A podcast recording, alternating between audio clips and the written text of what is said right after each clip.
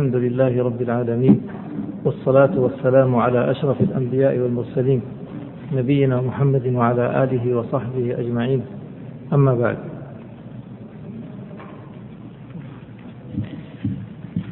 شرعنا في باب الربا وذكرنا أهم أحكامه ونكمل الآن ما وقفنا عنده بعد استعراض ملخص سريع لما ذكرنا في أحكام الربا أو من أحكام الربا.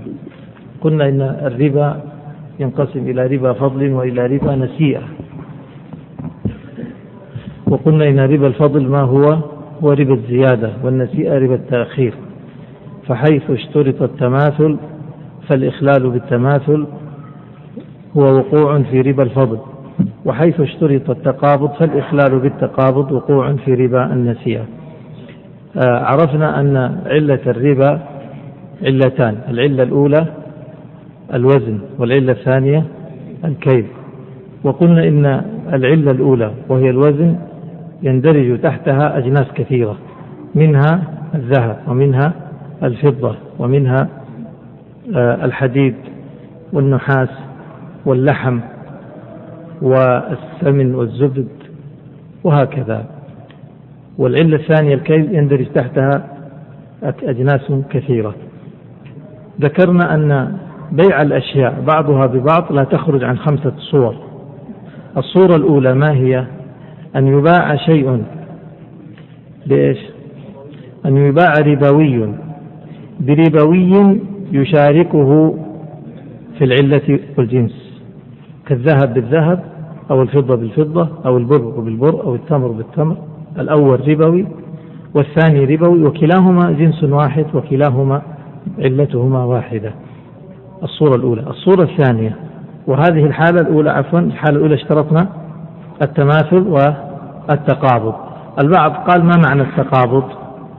التماثل يعني في أن يكون متماثلين فإن كان إن كان الجنس مكيل فيكون متماثلين بأي شيء بالكيل وإن كان علة الربا فيه الوزن فيكون التماثل بالوزن. هكذا هذا هو التماثل. إذا لو كان ذهب بذهب فلا بد يكون لابد من التماثل في إيش؟ في الكيل في الوزن لأنه موزون. ولو كان تمرا بتمر فلا بد من التماثل في الكيل لأنه مكيل. فلا يقبل ولا يصح أن يكون آه لا يقبل التماثل في التمر بالوزن. لماذا؟ لأن معياره الشرعي الكيل فالوزن لا يحقق التماثل. إذا كيلو تمر بكيلو تمر هل هما متماثلان؟ متماثلان شرعا؟ كيلو بكيلو. لا لا. الكيلو وزن ولا كيل؟ وزن ها؟ والكيل ما هو؟ الكيل حجم. الكيل الكيلة حجم. حجم علبة حجم أي كيل يتفق عليه الناس؟ المهم كيل يكون. أي كيل يصطلح عليه الناس صحيح. إذا التمر بالتمر كيلو بكيلو. هل يقال هذا متماثل أو غير متماثل؟ ما تماثل. بالمعيار الشرعي ما تماثل. كيف يتماثل؟ لابد يباع بالكيل. كيلة بكيلة. كيلة بكيلة. أي شيء. يعني لو جبت آه أي كيلة يتفق عليها الناس. مو لازم تكون كيلة معينة. مكيال معين أي مكيال يتفق عليه الناس صحيح. ولو بعت الذهب بالذهب كيلا يعني جبت كيلة ومليتها ذهب علبة مليتها ذهب وعلبة ثانية مليتها ذهب. فهل يصح التماثل هنا؟ لا لأن التماثل في الذهب يكون بالوزن. إذا هذه الصورة الأولى وهو ربوي بربوي يشترك معه في العلة ويشترك معه في الجنس ويشترط فيها التقابض والتماثل. عرفنا التماثل ما هو التقابض؟ التقابض يعني الاستلام كل واحد يستلم من الآخر. إذا بعت ذهب بذهب فبائع الذهب الأول يسلم ما بيده من الذهب للثاني والثاني يسلم ما عنده للأول. إذا الأول يستلم من الثاني والثاني يستلم من الأول. هذا هو التقابض. فلو باعه ذهب بذهب وأحدهما سلم الذهب والثاني قال آتيك بالذهب غدا. هل يكون حصل التقابض؟ ما حصل التقابض. ما حصل التقابض. إذا التقابض لابد أن يستلم كل منهما. كل واحد يستلم ما يستحق. طيب كيلة بر بكيلة بر. لابد من التماثل الكيل بكيلة تماثل. ولابد من التقابض يعني لازم كل واحد يستلم الكيلة. فلو قال أحدهما اعطني الكيلة الآن وغدا آتيك بالكيلة الثانية كيلتي أنا. أسلمك كيلتي غدا. إيش نقول؟ نقول لم يحصل تقابض. إذا هذه الأولى. الثانية إذا بيع ربوي بربوي يشاركه في العلة ولا يشاركه في الجنس. واضح المسألة؟ مثالها التمر بالقمح هذا مثال. ومن من الأول الذهب بالفضة مثلا. طيب الصورة الثالثة أن يباع ربوي بماذا؟ بغير ربوي.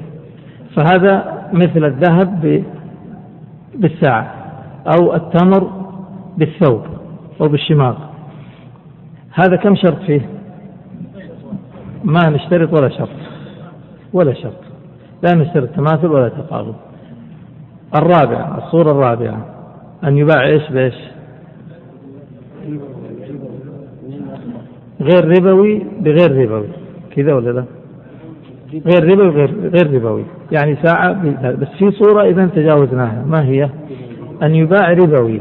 بربوي لا يشاركه في الجنس ولا يشاركه في العلة. يختلف. لا جنس واحد ولا علة واحدة كيف لا جنس واحد ولا علة واحدة؟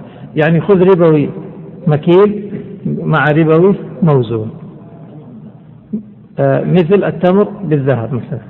ومثل الفضة مثلا بالبر وهكذا. هذا من علة ولا انتهينا من صور الربا. اتضحت الآن المسألة طيب. بقيت مسألة واحدة. ما هي؟ نريد الموزون. العلة الأولى وهي الوزن. من أمثلتها قلنا إيش؟ الحديد والذهب والفضة وكذلك تدخل فيه المعادن على طريقة المصنف. نبغى أمثلة. نقول ذهب بإيش؟ بفضة. ذهب بفضة. إيش نشترط؟ تقابض ها؟ طيب. غيروا الفضة الآن. نجيب شيء ثاني. نقول حديد حديد لا حديد ب ب بنحاس مثلا. إيش نشترط؟ تقابض لأنها كلها موزونة. طيب نغير مثال آخر. نقول ذهب بحديد. إيش نشترط؟ تقابض؟ لا ما نشترط شيء. لا نشترط شيئا. يعني لو أردت أن أشتري الحديد بالفلوس لازم أدفع الذهب لازم أدفع المال. ما يجوز الدين أن أبيعه أشتريه بالدين؟ الجواب, بلى يجوز. لا نشترط شيء. ليش ما ما نشترط شيء؟ يقول هذه الموزونات انتبهوا الكلام هذه الموزونات الذهب والفضة بالذات لها اسم خاص يختلف عن الحديد. يعني الموزون سيشمل على سبيل المثال سيشمل الذهب والفضة وش كمان؟ المعادن كلها الحديد والنحاس وغيرها. لاحظوا الآن هذه أربع أصناف حديد ونحاس وذهب وفضة. الذهب والفضة هل هي مثل النحاس والحديد؟ تختلف. في ماذا تختلف؟ في كونها نقد هذه أثمان. فالأثمان تختلف هنا الآن. كيف تختلف؟ نقول أما الأثمان فيجوز أن تشتري بها ما شئت لكن لا تشتري بعضها ببعض إذا الذهب والفضة بالذات هذه نقد أو أثمان فلو أردت أن تشتري بها تشتري بها حديدا أو تشتري بها موزونا فإنه يجوز ليش؟ لأننا سندخل في الموزون خلونا اللحم مثلا موزون ولا غير موزون؟ اللحم موزون. لا لا موزون. اللحم موزون. فلو أن إنسان الحين اللحم موزون والذهب موزون لو أردت أن أشتري اللحم بالذهب على القاعدة اللي قلناها الآن. ما طيب وقبل القاعدة قبل ما نقول القاعدة إيش كان؟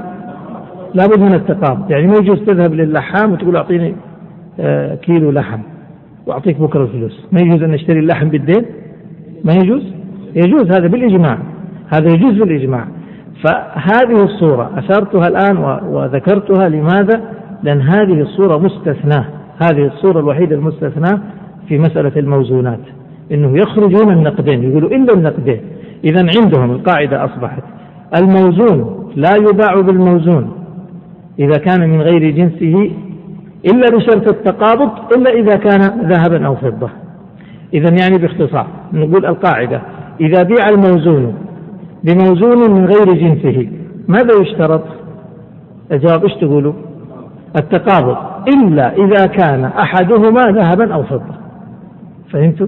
إلا إذا كان أحدهما نقدا نعم نقول بيع الموزون بالموزون من غير جنسه يشترط فيه ماذا؟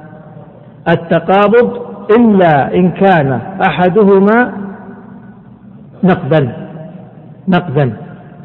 إلا إذا كان نقول بيع الموزون بالموزون بموزون الموزون بموزون من غير جنسه يشترط فيه التقابض إلا أن يكون أحدهما نقدا. إلا أن يكون أحدهما إيش؟ نقدا. إنسان بيشتري لحم بالريال أو يشتري جبن بالريال. مؤجل الريال مؤجل. نقول اشترط التقابض ما يجوز التأجيل ولا يجوز؟ يجوز بالإجماع. فهمت الآن بالنسبة للموزونات بالذات استثنيت فيه هذه الصورة. الموزون. إذا بيع بالموزون من غير جنسه اشترط التقابض إلا أن يكون أحدهما نقدا. واضح المسألة هذه؟ المكيل لا ما يدخل فيه لأن المكيل ما فيه نقد أصلا. المكيلات ما هي نقد. لكن الموزون يدخل فيه الذهب والفضة فيسبب لنا مشكلة. يعني انخرمت عندنا هذه القاعدة وهي هذه ترى المسألة اللي وقفنا عليها البارح كنا سنقرأها. ووقفنا عندها المهم الآن أصبح عندنا الموزون. أعيد. ما هو الذي يجوز في التأجيل الموزون. لا لا لا. الموزون. بالموزون من غير جنسه. بهذا الشرط. أما الموزون بالموزون من جنسه لازم تقابض. يعني لو كان حق لو كان ذهب بذهب لا بالتقابض. لو كان ذهب بفضة لا بالتقابض لكن لو كان ذهب بجبن أو ذهب بلحم يجوز التأخير. ما يشترط التقابض. يعني يباع اللحم نسيئة. إلا إذا كان أحدهما إذا القاعدة الموزون إذا بيع بموزون من غير جنسه من غير جنسه. وجب التقابض إلا أن يكون أحدهما نقدا. كتبت هذا الكلام؟ خلاص اقراها بعدين واحفظها على مهلك. قال المصنف ويحرم ربا النسيئة النسيئة التأخير في بيع كل جنسين اتفقا في علة ربا الفضل. اتفقا في علة ربا الفضل. وش علة ربا الفضل؟ الكيل أو الوزن؟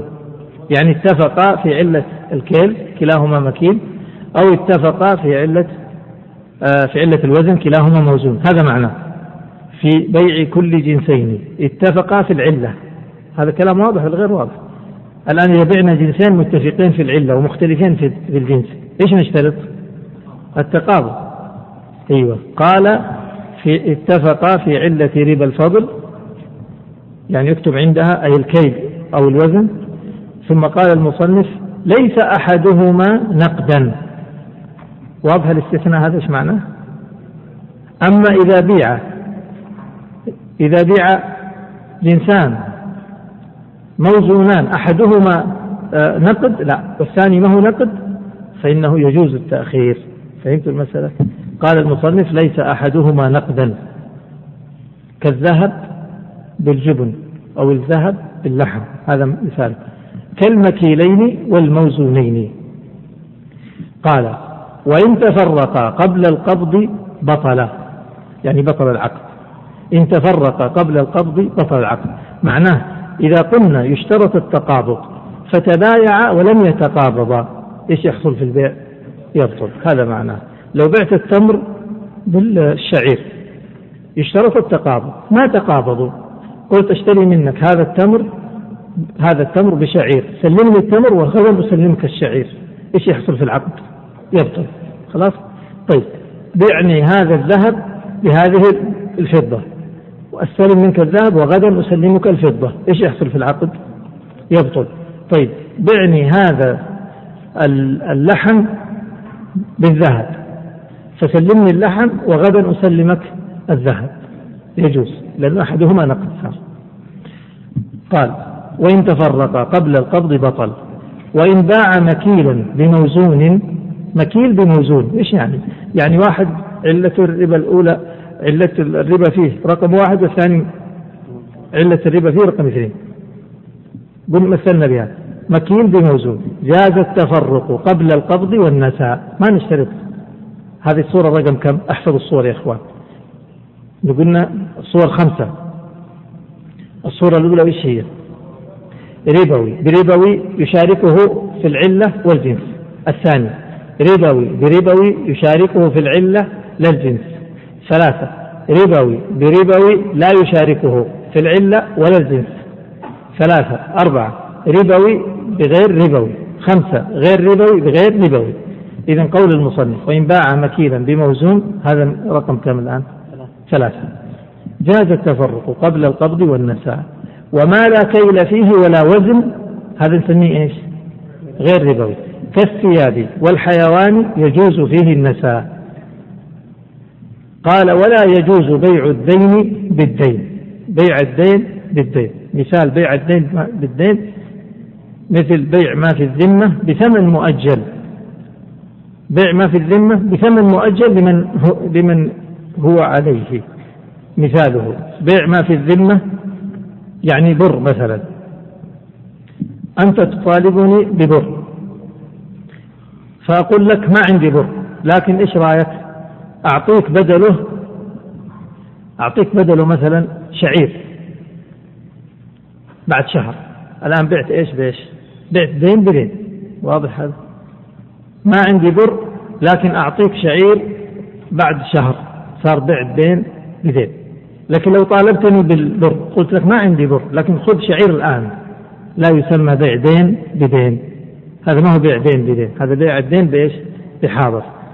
قال المصنف ومتى افترق المتصارفان؟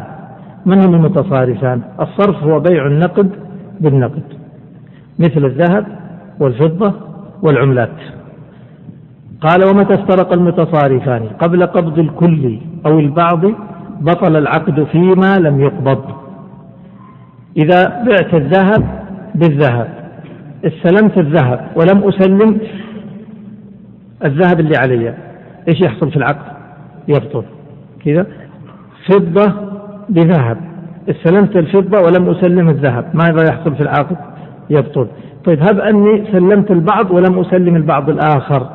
يعني سلمت النصف وبقي النصف. يبطل العقد كله ولا يبطل نصفه يبطل النصف الذي لم يسلم.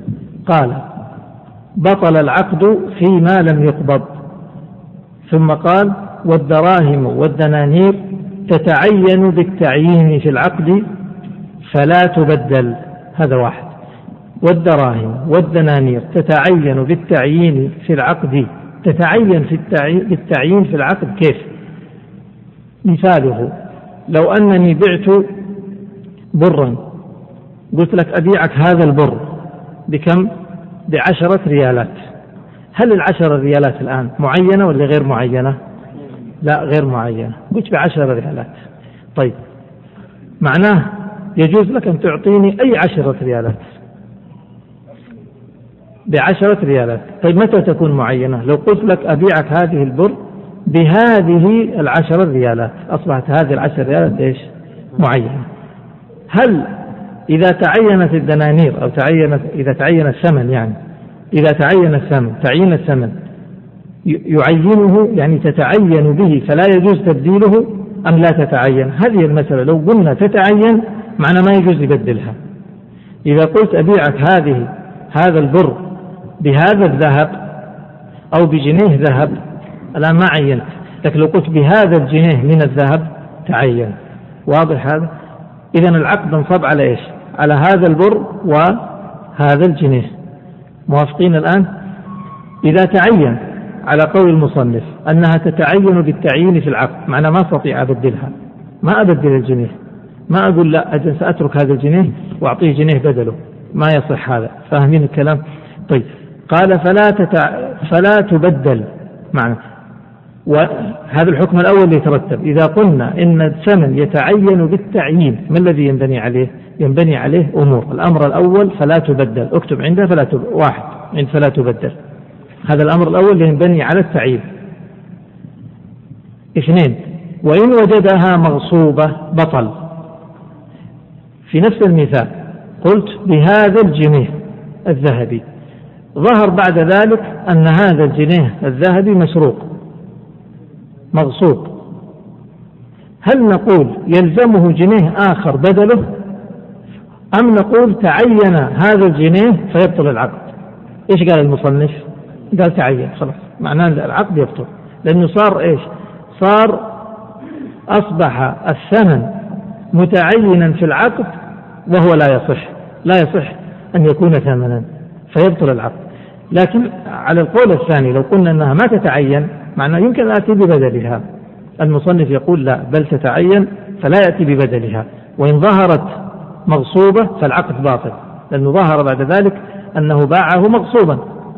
هذا معناه. إذا اثنين إيش؟ وجدها مغصوبة. هذا الحكم الثاني.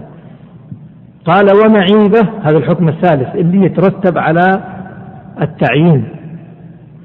قال ومعيبة من جنسها أمسك أو رد. معناه هذا رقم ثلاثة. اكتب رقم ثلاثة عند كلمة معيبة. وصورة ذلك. إذا تعين هذا الجنيه قلت بهذا الجنيه فظهر أن هذا الجنيه معيب فيه عيب. إيش تسوي إيش ماذا نفعل في هذه الحالة يقول المصنف أمسك وجدها معيبة من جنسها. إيش يعني من جنسها؟ يعني وجده ذهب فعلا. جنيه ذهب فهو ذهب فعلا. ما تغير الجنس لكن فيه عيب. وجد الذهب هذا معيب. يقول إما أن يمسك وإما أن يرد. يعني إما أن يرضى بالجنيه المعيب ولا يلغي البيع. طيب إيش في حل ثاني؟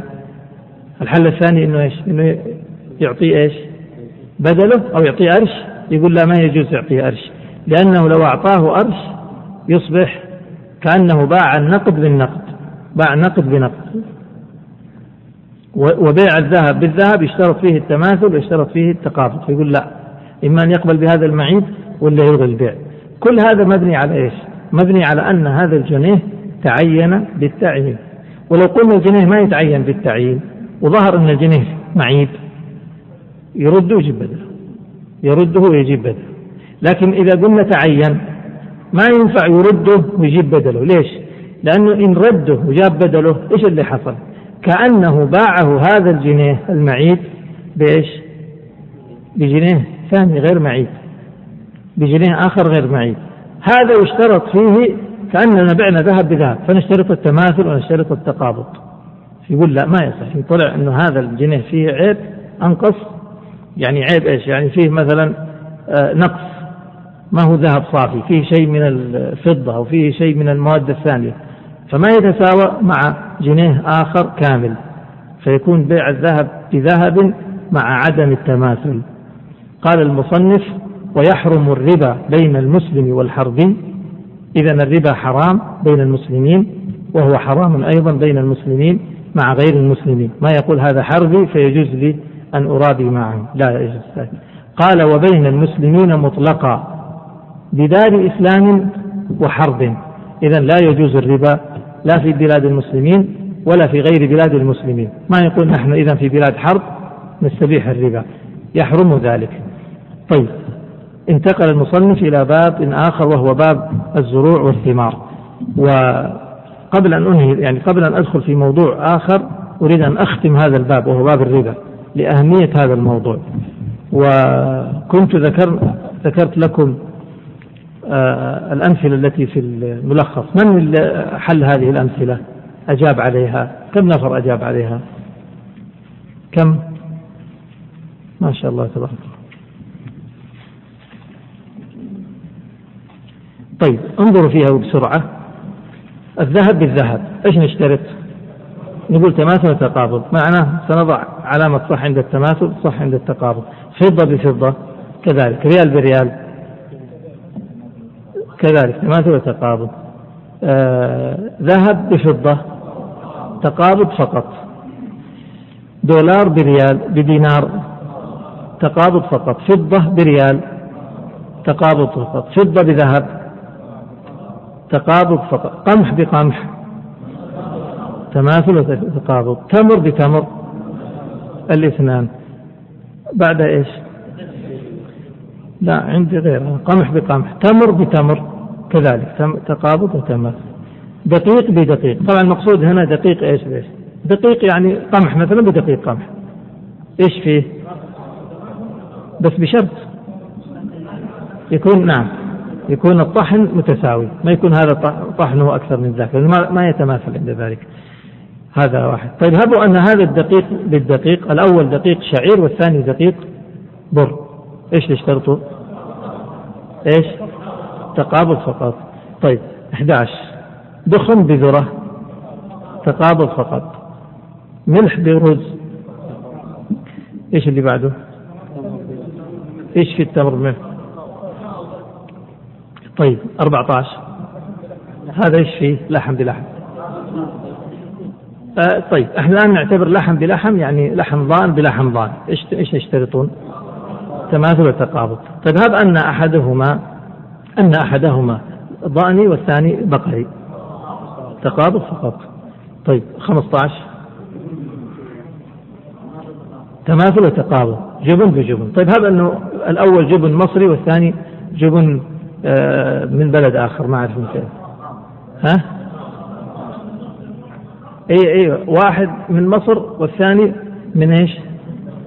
ما نبغى فرنسي نبغى شيء ثاني. ها؟ سعودي أيوه الثاني سعودي إيش فيه؟ تماثل وتقابض ما لنا شغل فيه ما يختلف يبقى هو جنس واحد. طيب بعد ذلك 16 تمر بلحم ما اي تمر بلحم طيب طيب لحظة. من يقول تقابض؟ يرفع يده. تقابض. ليش تقول تقابض؟ هو الخطأ يمكن يأتي من شيء. التمر مكيل واللحم موزون. موزون. غيرتوا رأيكم ولا لا؟ ما يشترط شيء. خلاص إذا خلاص. اتضح. بعدها 17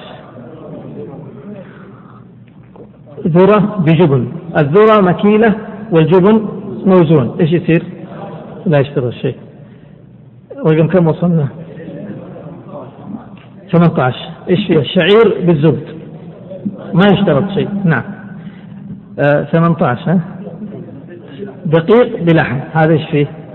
لأن اللحم موزون وذاك مكيل ما شيء. طيب بعده؟ لحظة. رز بدولار ما في شيء. طيب. تمر بالريال. لا شيء. دقيق قمح بذرة. ها؟ ليش؟ القمح غير الذرة؟ شيء ثاني ها؟ جنسان طيب تقابل. بعده. دقيق قمح بقمح. إيش يشترطوا؟ لحظة لحظة. لحظة. القول الأول إيش؟ قول يقول لا يجوز قول يقول تقابض كذا طيب في قول ثاني يقول لا يجوز أبدا ولا لا؟ إيش رأيكم؟ في قول يقول قول في المجمع عندنا هنا يقول لا يجوز أبدا توافقوا هذا القول؟ تقروه؟ من يعارض هذا القول؟ يقول ما يجوز ابدا، لماذا؟ طيب ليش ما يجوز؟ هو, هو لا يجوز. لأننا نشترط التماثل والتماثل متعذر فإذا لا يجوز. هذا هو. ولو استطعنا أن نعرف التماثل ولا يمكن أن نعرف التماثل، لأنه ما دام هذا دقيق وهذا حب فلا يعرف مقدار. شوف كم كم من الحب يساوي أو ما هي الكمية المطحونة التي تساوي هذه الكمية غير المطحونة؟ من يعرف هذا؟ ما يعرف هذا إلا علام الغيوب سبحانه بس. أما البشر لا يعرفون. كيف تعرف؟ كيف تستطيع أن تستخرج؟ ما هو بالوزن؟ انتبهوا. إحنا نقول بالكيل. ممكن تعرف؟ أيوه. ما يعرف. لأن الخبير لا يعلم الغيب. كيف؟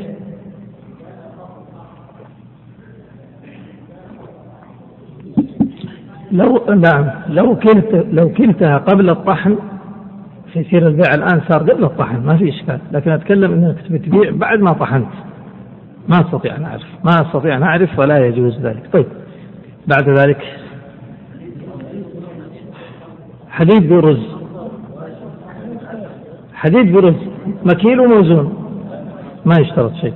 سيارة بالدولار. لا شرط. إيش؟ آلات بالريال. لا شرط. خشب بالجنيه. لا شرط. حديد بحديد. تماثل وتقابل. سيارة بسيارة لا شيء لأن السيارة ما هي موزونة. قلم بقلم لا شيء لأن ما هي موزونة. دفتر بكتب لا شيء. صحون بسكاكين لا شيء. باب بيع الأصول والثمار. الأصول أيها الأحباب عندنا أربعة. الأول الدار اثنين الأرض ثلاثة الشجر أربعة العبد. هذه الأربعة الأصول التي ذكر المصنف أحكامها في هذا الباب. إذا كلمة الأصول ستشمل كم؟ أربعة. الدور الدار يعني اثنين إيش؟ الأرض الأراضي الشجرة أصل العبد أصل. الثمار خلاص الثمار هي شيء واحد. ثمرة. إذا هذا الباب باب بيع الأصول والثمار يتحدث عن أحكام بيع خمسة أشياء. أولا الدار الأصل الأول الدار. قال إذا باع دارا اكتب عند كلمة دار رقم واحد كبيرة وواضحة وسط مربع لأن هذا هو الأصل الأول الدار. إذا بيعت الدار بيع الدار يشمل إيش؟ يشمل انتبهوا يشمل كل ما هو متصل بها لمصلحتها. معناه الدار سيشمل الأرض ويشمل البناء الدار.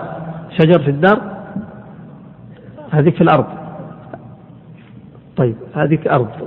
الآن الدار سيشمل الدار بيع الدار سيشمل كل ما هو متصل بها لمصلحتها. معناه لما أقول بعتك الدار هل أحتاج أقول لك بعتك الدار والجدار والباب والسقف والسلم؟ أحتاج هذا؟ خلاص كلمة الدار ماذا تشمل؟ هذا هو. سيشمل كل ما هو متصل بها لمصلحتها. طيب هل سيشمل الأساس؟ لا ما يشمل الأساس. ما يشمل الأساس. لا أنا من غير شرط. نتكلم عن كلمة الدار. أما لو قلت أشتريت منك الدار بالأساس انتهى دخلت نصا. كلمة الدار بدون غيرها بدون قيد. تشمل ماذا فهمت علي؟ هكذا. الآن صكوك المبايعات. إذا باع الدار خلاص واضح ماذا سيشمل. لو حصل نزاع بين البائع والمشتري فقال البائع أنا ما بعتك الباب. نقول له لا بعته الباب لأنه يشمل هذا كلمة تدخل في الدار. إذا الأساس يدخل ولا ما يدخل؟ ما يدخل الأساس في هذا. كل ما هو في الدار موجود منفصل عنها ليس متصل بها فهذا لا يشمله. طيب لو بعتك الدار يعني هناك أشياء قد يكون مردها للعرف لأعراف الناس. مثل المكيفات الآن. لو بعتك الدار وفيها مكيفات راكبة. يشمل ولا ما يشمل؟ أعراف الناس إن تدخل المكيف ولا ما تدخل؟ ولا المكيف مع الأثاث؟ الظاهر إنه مع الأثاث. الشاهد هذا مرد لأعراف الناس بالنسبة للمكيف. أما الجدار ما في أعراف الناس. السقف ما في عرف الناس. الدرج هو شامل يعني مشمول في البيع. قال المصنف وإن باع دارا شمل أرضها وبناءها وسقفها والباب المنصوب والسلم والرف المسمورين. يقول السلم والرف المسمرة. يعني لو كان في البيت درج. وأيضا عندك في البيت سلم حاط. هذا يعتبر إيش؟ أساس. سلم. تعرفون السلم؟ إيه هذا أساسي ما هو مسمر؟ قال والخابية المدفونة كل هذا يدخل معه الخابية المدفونة يعني مبني بناء مستودع داخل الدار. قديم هكذا يفعلون ويمكن الآن حتى يفعل هذا بعض الناس. هذه الأشياء المتصلة بالدار تشملها يعني تدخل تدخل في البيع. قال دون ما هو مودع فيها من كنز وحجر ومنفصل منها كحبل ودلو وبكرة وقفل وفرش ومفتاح ليش؟ لأن هذه الأشياء ليست متصلة بها وهي تعتبر مع مع ال ال من الأساس. هذه الأشياء أيها الأحباب ليست المسألة هذه منصوص عليها شرعا. ما نص عليها شرعا لكن هذه هي أعراف الناس. فإذا بيعت الدار دخل في الدار كل ما هو متصل منها متصل بها وهو لمصلحتها متعلق بها. وكل ما هو منفصل لا يدخل. وبعض الأشياء قد تشكل فترد إلى عرف الناس وأعراف الناس.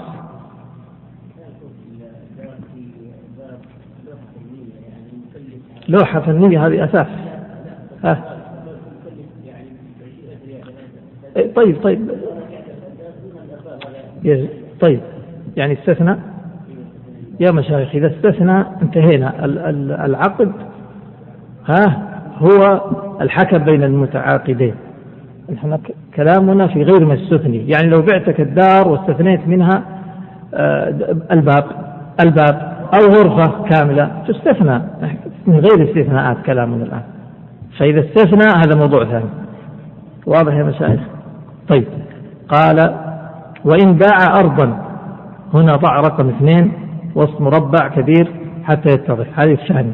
إذا باع الأرض سيشمل البيع ماذا؟ طيب. بالله اقرأ علينا محمد الله يحفظك.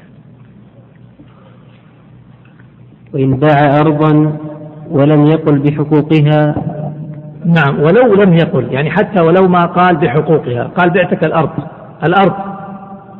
فماذا يشمل؟ تفضل. شمل غرسها. غرسها يعني ما كان مغروسا فيها من شجر. نعم. وبناءها. المباني التي فيها ستدخل في الأرض. نعم. وإن كان فيها زرع. قف.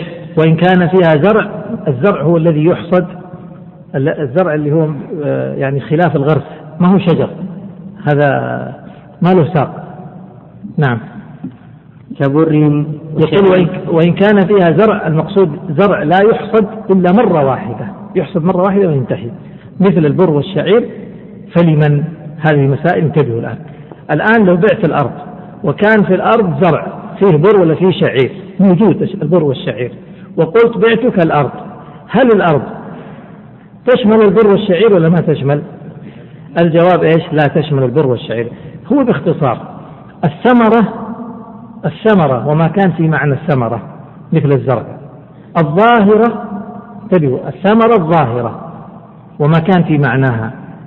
إذا بيع الأصل لا تدخل الثمرة. فهمتوا المسألة؟ عكس عكس ما تتصور. لو بعتك النخلة والنخلة فيها ثمر. الثمر لمن؟ للبائع ولا للمشتري؟ للبائع ما يدخل في البيع. إلا بالشرط هذا المعنى. طيب بعتك الأرض فيها زرع يحصد مرة واحدة. الزرع ما يدخل في البيع. الزرع للبائع إلا إذا حصل شرط. واضح المسألة؟ إذا بعتك زرع يحصد مرارا يعني تحش مرة فينبت كذلك. مثل البرسيم فنقول الزرع الموجود الجزة الأولى ما تدخل في البيع هي للبائع لكن الثانية والثالثة ما بعد ذلك خلاص للمشتري طيب لو كانت الشجرة فيها ثمر يلقط مرارا يعني تلقط اليوم تيجي بكرة يطلع مرة ثانية مثل إيش؟ ها؟ طيب مثل اللي هو المهم قطفته مرة بعد يومين ثلاثة يطلع غيره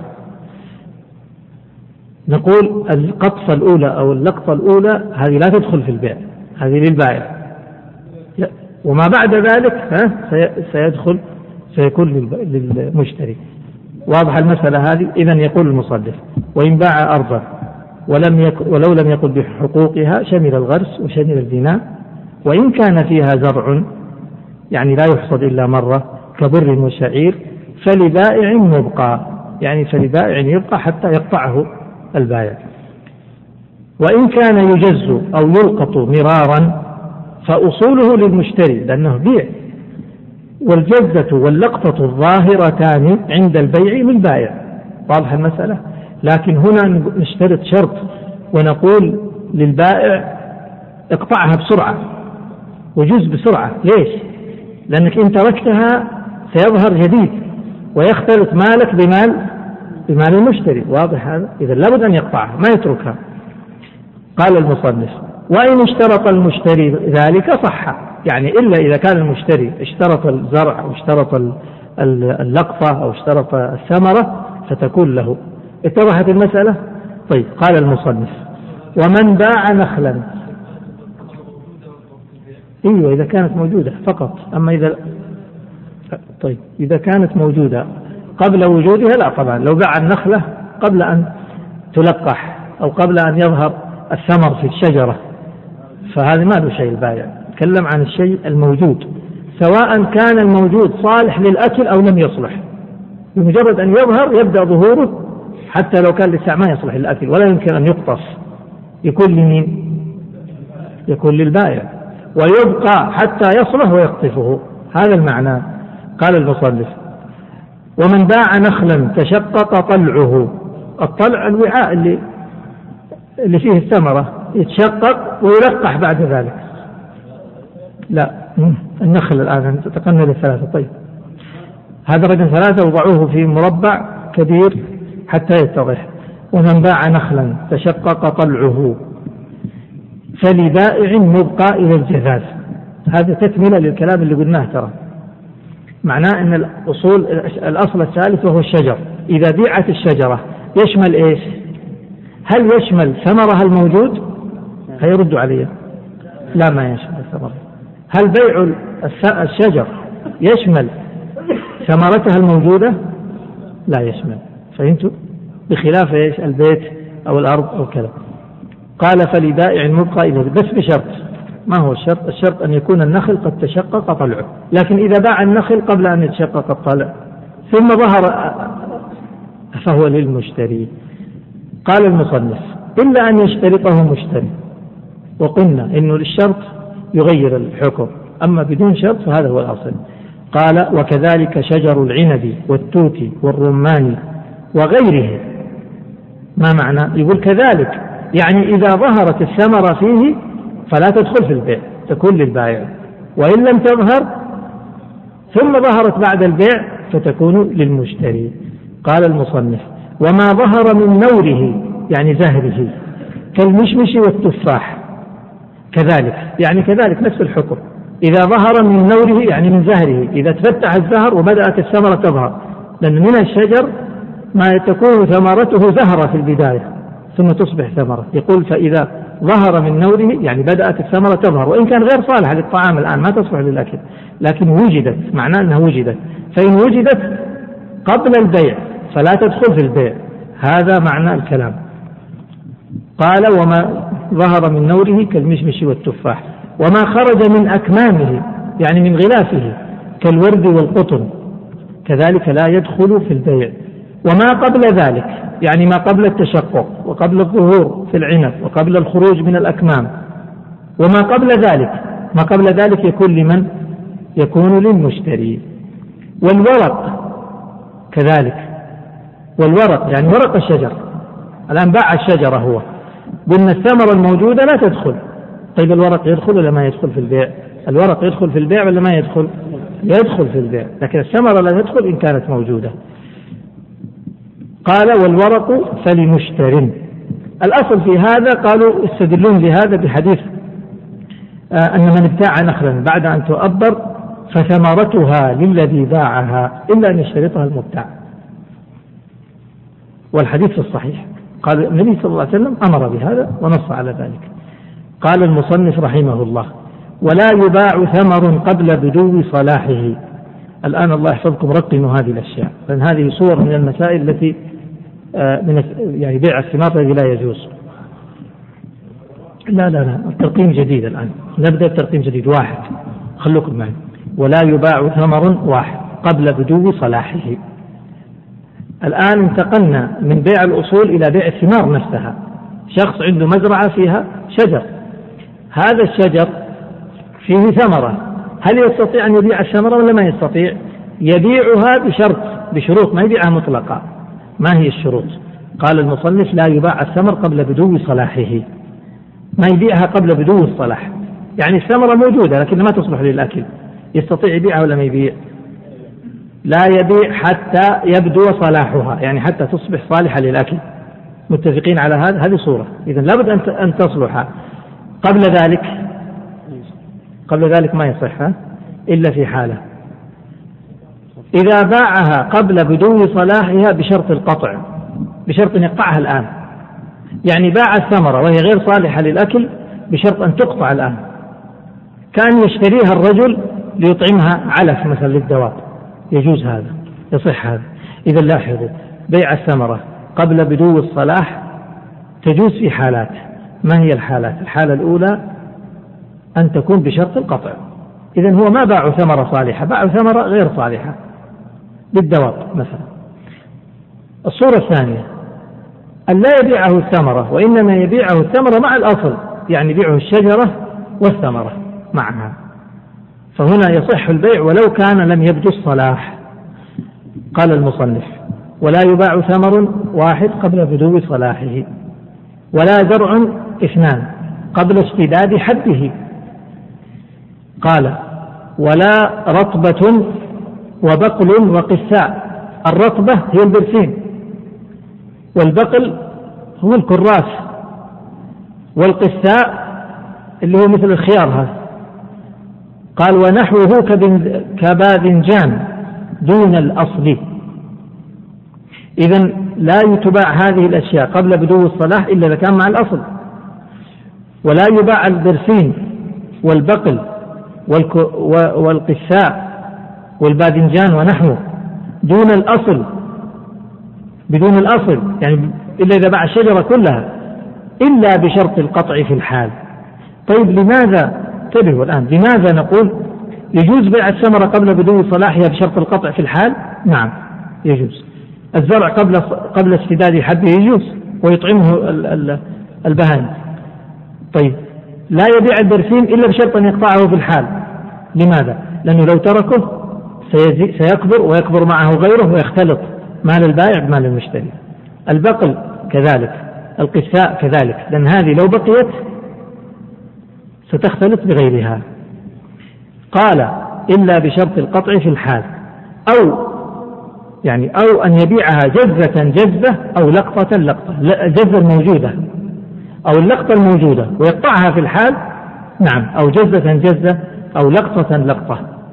فهنا يجوز. قال والحصاد والجذاذ واللقاط على المشتري. المشتري هو المسؤول. يعني إذا بعتك الثمرة الصالحة أو بعتك الزرع من الذي يتحمل قطفها أو يتحمل قطعها أو يتحمل جذاذها؟ قال المشتري لأنه هو سيستلم ماله فهو الذي يتولى هذا. وإنما البائع يتكفل بالتخلية يعني لا يحول بينه وبين استلام ماله.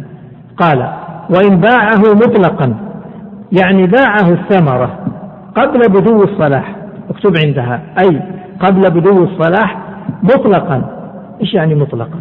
يعني مطلقا بدون شرط، يعني لم يقل له تقطع ولا ما تقطع، ما اشترط عليه القطع في الحال ولم ولم يشترط عليه عد البقاء. وإن باعه مطلقا يا مشايخ إيش يعني مطلقا؟ إما أن يقول أن الصور ثلاث، إما أن يقول له أبيعك هذه الثمرة قبل بدو صلاحها بشرط القطع في الحال. هذا نسميه إيش؟ هذا مطلق ولا غير مطلق؟ لا. ما هو مطلق هذا هذا مقيد بشرط القطع في الحال. النوع الثاني أقول أبيعك هذه الثمرة بشرط أن تبقيها. هذا مطلق ولا؟ لا هذا مقيد بالبقاء. مقيد بالبقاء. الإطلاق إيش؟ أنا أقول أبيعك الثمرة هذه قبل بدو صلاحه ما أقول لا أقطع ولا لا تقطع. يقول وإن باعه مطلقا إيش اللي يحصل؟ يجوز ولا ما يجوز؟ لا يجوز.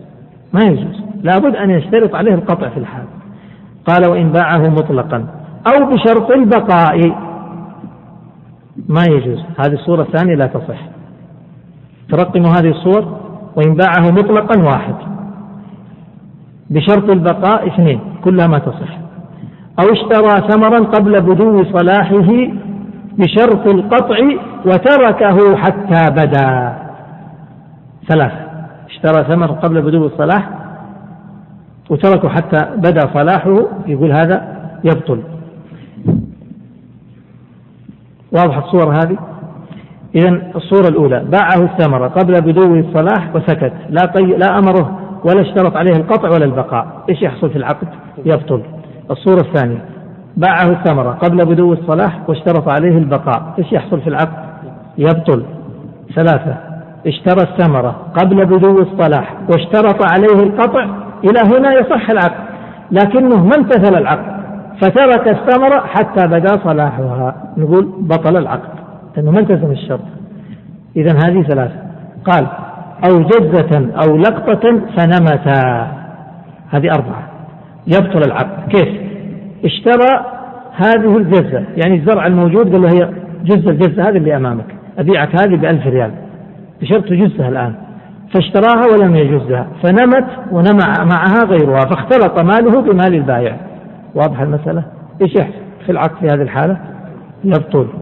قال أو اشترى ما بدا صلاحه وحصل آخر واشتبهت واشتبه هذه خمسة. قال يبطل. اشترى ما بدا صلاحه وما قطعه وطلع معه ثاني آخر فاشتبه ماله بمال غيره. قال يبطل. أو عرية فأثمرت. هذه رقم ستة. اشترى عرية فأثمرت هذه العرية. إيش يعني اشترى عرية فأثمرت؟ اشترى عرية بيع العراية تعرفون بيع العراية خذوا الصورة الآن آه، الرطب في النخل. الرطب في النخل بدا صلاحه. هل يجوز أن يباع بالتمر؟ رطب. الرطب اللي هو عارفين الرطب غير التمر. إيه. الأصل ما يجوز. الأصل ما يجوز. ويجوز في صورة واحدة تسمى العرايا. هذه اللي وردت في الحديث. ما هي العرايا؟ يقول إذا كان الإنسان محتاج للرطب وما عنده تمر ولا عنده ثمن يشتري به الرطب. فيجوز أن يشتري بتمره. هذا الرطب الموجود في النخل بشرط لا يكون يزيد على خمسة أوسق أو لا يبلغ خمسة أوسق على خلاف بينه. يعني في حدود خمسة أوسق أو أقل من خمسة أوسق. وبشرط أن يشتري بخرصها. كيف بخرصها؟ يعني بخرص التمر.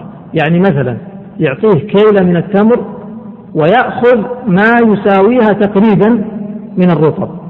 الكيلة من التمر كم تساوي من الرطب تتوقعوا يعني الرطب إذا أثمر الكيلة هذه من التمر لو كانت رطبا كم راح تكون؟ أكثر ولا أقل؟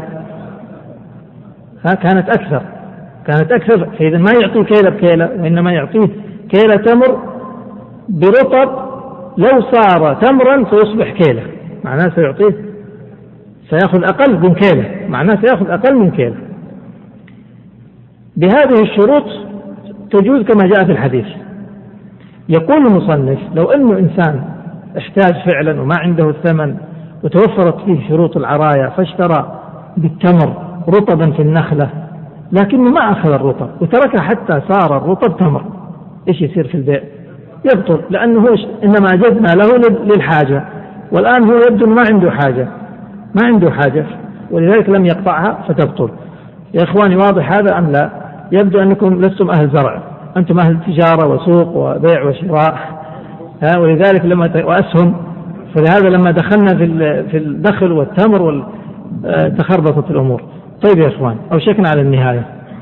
قال المصنف أو عرية فأثمرت بطل والكل للبائع. يعني في هذه الصورة الست كلها سيبطل العقد. قال المصنف رحمه الله وإذا بدا ما له صلاح في الثمر واشتد الحب جاز بيعه مطلقا. وقوله مطلقا يعني يجوز أن يبيعه مطلقا ولا يشترط عليه القطع ولا يشترط عليه نعم. ويجوز أيضا بشرط التبقية.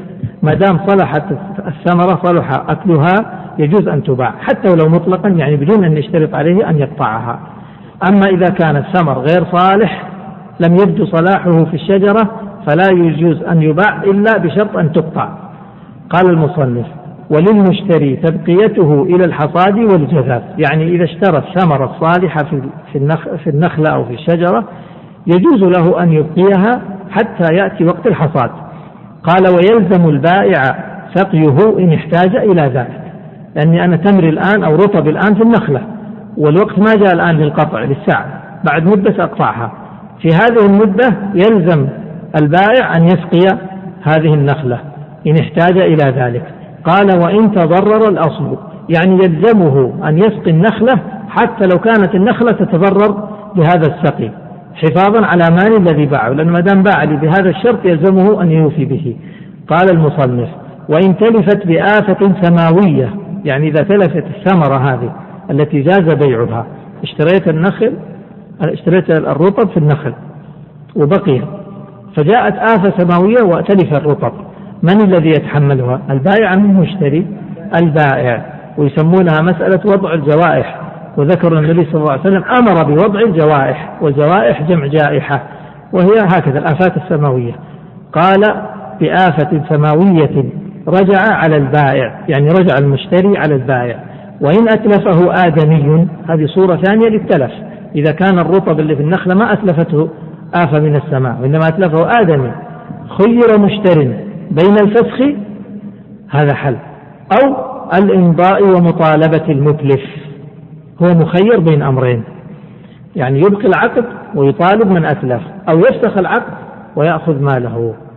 قال وصلاح بعض الشجرة صلاح لها ولسائر النوع الذي في البستان. كيف نعرف صلاح الثمر؟ الثمر هل يصلح في ساعة واحدة في لحظة واحدة أو في يوم واحد؟ كل النخل في يوم واحد يصلح؟ لا. إذا كيف ننتظر أن يصلح كله؟ أو قال القاعدة في ذلك إذا صلح بعض شجرة بعض الثمر في الشجرة الواحدة فهذا يعني صلاح الثمر في الشجرة كلها وصلاح الثمر الذي في البستان كله. ومثال ذلك لو قلنا نخلة سكري مثلا صلحت يعني صلاح نخلة واحدة من نوع السكري يعني صلاح كل النوع السكري الموجود. أقدر أبيع كل السكري الموجود حتى اللي ما صلح. إذا صلحت نخلة واحدة معناه صلح الجميع. طيب عندي نوع ثاني برحي. نخل البرحي ما صلح شيء منه أما السكري بدأ الصلاح فيه. أستطيع أن أبيع إيش؟ السكري ولا أبيع البرحي لأنه ما صلح. قال لسائر النوع الذي في البستان. شوف قال النوع ما قال الجنس. ما قال جنس التمور كله قال النوع. فصلاح السكري صلاح نخلة واحدة من السكري يعني صلاح جميع النخل من السكري لا غير السكري. قال وبدو الصلاح في ثمر النخل أن تحمر أو تصفر. كيف نعرف أن الثمر صالح في النخل؟ يقول أن يصبح ثمر النخل أحمر أو أصفر. وفي العنب أن يتموه حلوا. يتموه يعني يصبح فيه ماء ويصبح حلو. يصبح فيه ماء ويصبح حلو المذاق. وفي بقية الثمار غير التمر أو غير العنب والنخل أن يبدو فيه النضج ويطيب أكله. قال ومن باع عبدا هذا الأصل الرابع. هذا الأصل الرابع. قلنا الأصول أربعة الدور والأراضي وإيش؟ والشجر وأخيرا العبد. من باع عبدا له مال فماله لبائعه إلا أن يشترطه المشتري. إذا اشترط المشتري قال أشتري العبد بما معه من مال. يجوز ذلك. لكن إن كان قصده المال إن كان قصد المشتري المال اشترط علمه وسائر شروط البيع وإلا فلا صورة هذه المسألة إذا اشترى العبد ومعه مال ما الذي يدخل مع مع العبد في البيع؟ ماله يدخل ولا ما يدخل؟ ما يدخل. ثيابه تدخل ولا ما تدخل؟ ثياب أسمع ثياب العادة تدخل أما ثياب الزينة والجمال ما تدخل عندك عبد تلبسه في العيد ملابس. هذه ما تدخل ملابس العيد لكن ثياب العادة تدخل. طيب أم المال الذي في جيب العبد يدخل ولا ما يدخل؟ يقول ما يدخل إلا بالشرط. طيب إذا اشترط هل يشترط؟ هل نشترط أن تكون عالم بمقدار المال اللي مع العبد أم لا؟ يقول فإن كان قصده المال إذا كان أنا قصدي من شراء العبد أن أشتري العبد وقصدي المال وأريد المال اللي معه إذا يشترط أن أكون عالما بالمال اللي معه لأني سأشتري مال لأن المال هذا صار مقصود. لابد أن أعرف كم عنده من أموال إيش عنده. فإن كان قصده المال اشترط علمه وسائر شروط البيع. وإلا فلا. يعني وإن كان ما يقصد المال أنا أريد العبد. واشترطت المال لكنه ليس قصدي المال. إذا لا يشترط أن أعرف كم عنده من المال. واضح المسألة؟ قال إيه، إيه، يعني طبعا سنطبق قواعد الربا. لو فرض أن المال عبد عنده ذهب إذا ما اشتري بالذهب. لو اشتريته بالذهب لابد من التماثل ولا بد من التقابض وسندخل في مسألة المبدع عجوة ودرهم. فاشتري بشيء ثاني اشتري بالريال. وهكذا. وإذا كان عنده ريال فاشتري بشيء آخر. قال وثياب الجمال للبائع وثياب العادة للمشتري. ثياب العادة اللي يلبسها كل يوم هذه داخلة في البيع. بهذا انتهى من الأصول والثمار. انتقل المصنف إلى باب يقال له باب السلم. والآن أيها الأحباب يبدو أننا فعلا يعني تجاوزنا مرحلة الصعوبة والأبواب القادمة أكثرها سهل وميسر إن شاء الله. الآن اكتبوا الله يحفظكم. باب السلم ما هو السلم؟ الآن ذكرنا نحن قبل ذلك ذكرنا أيام مثال للسلم والآن نلخص هذا الموضوع. البيع.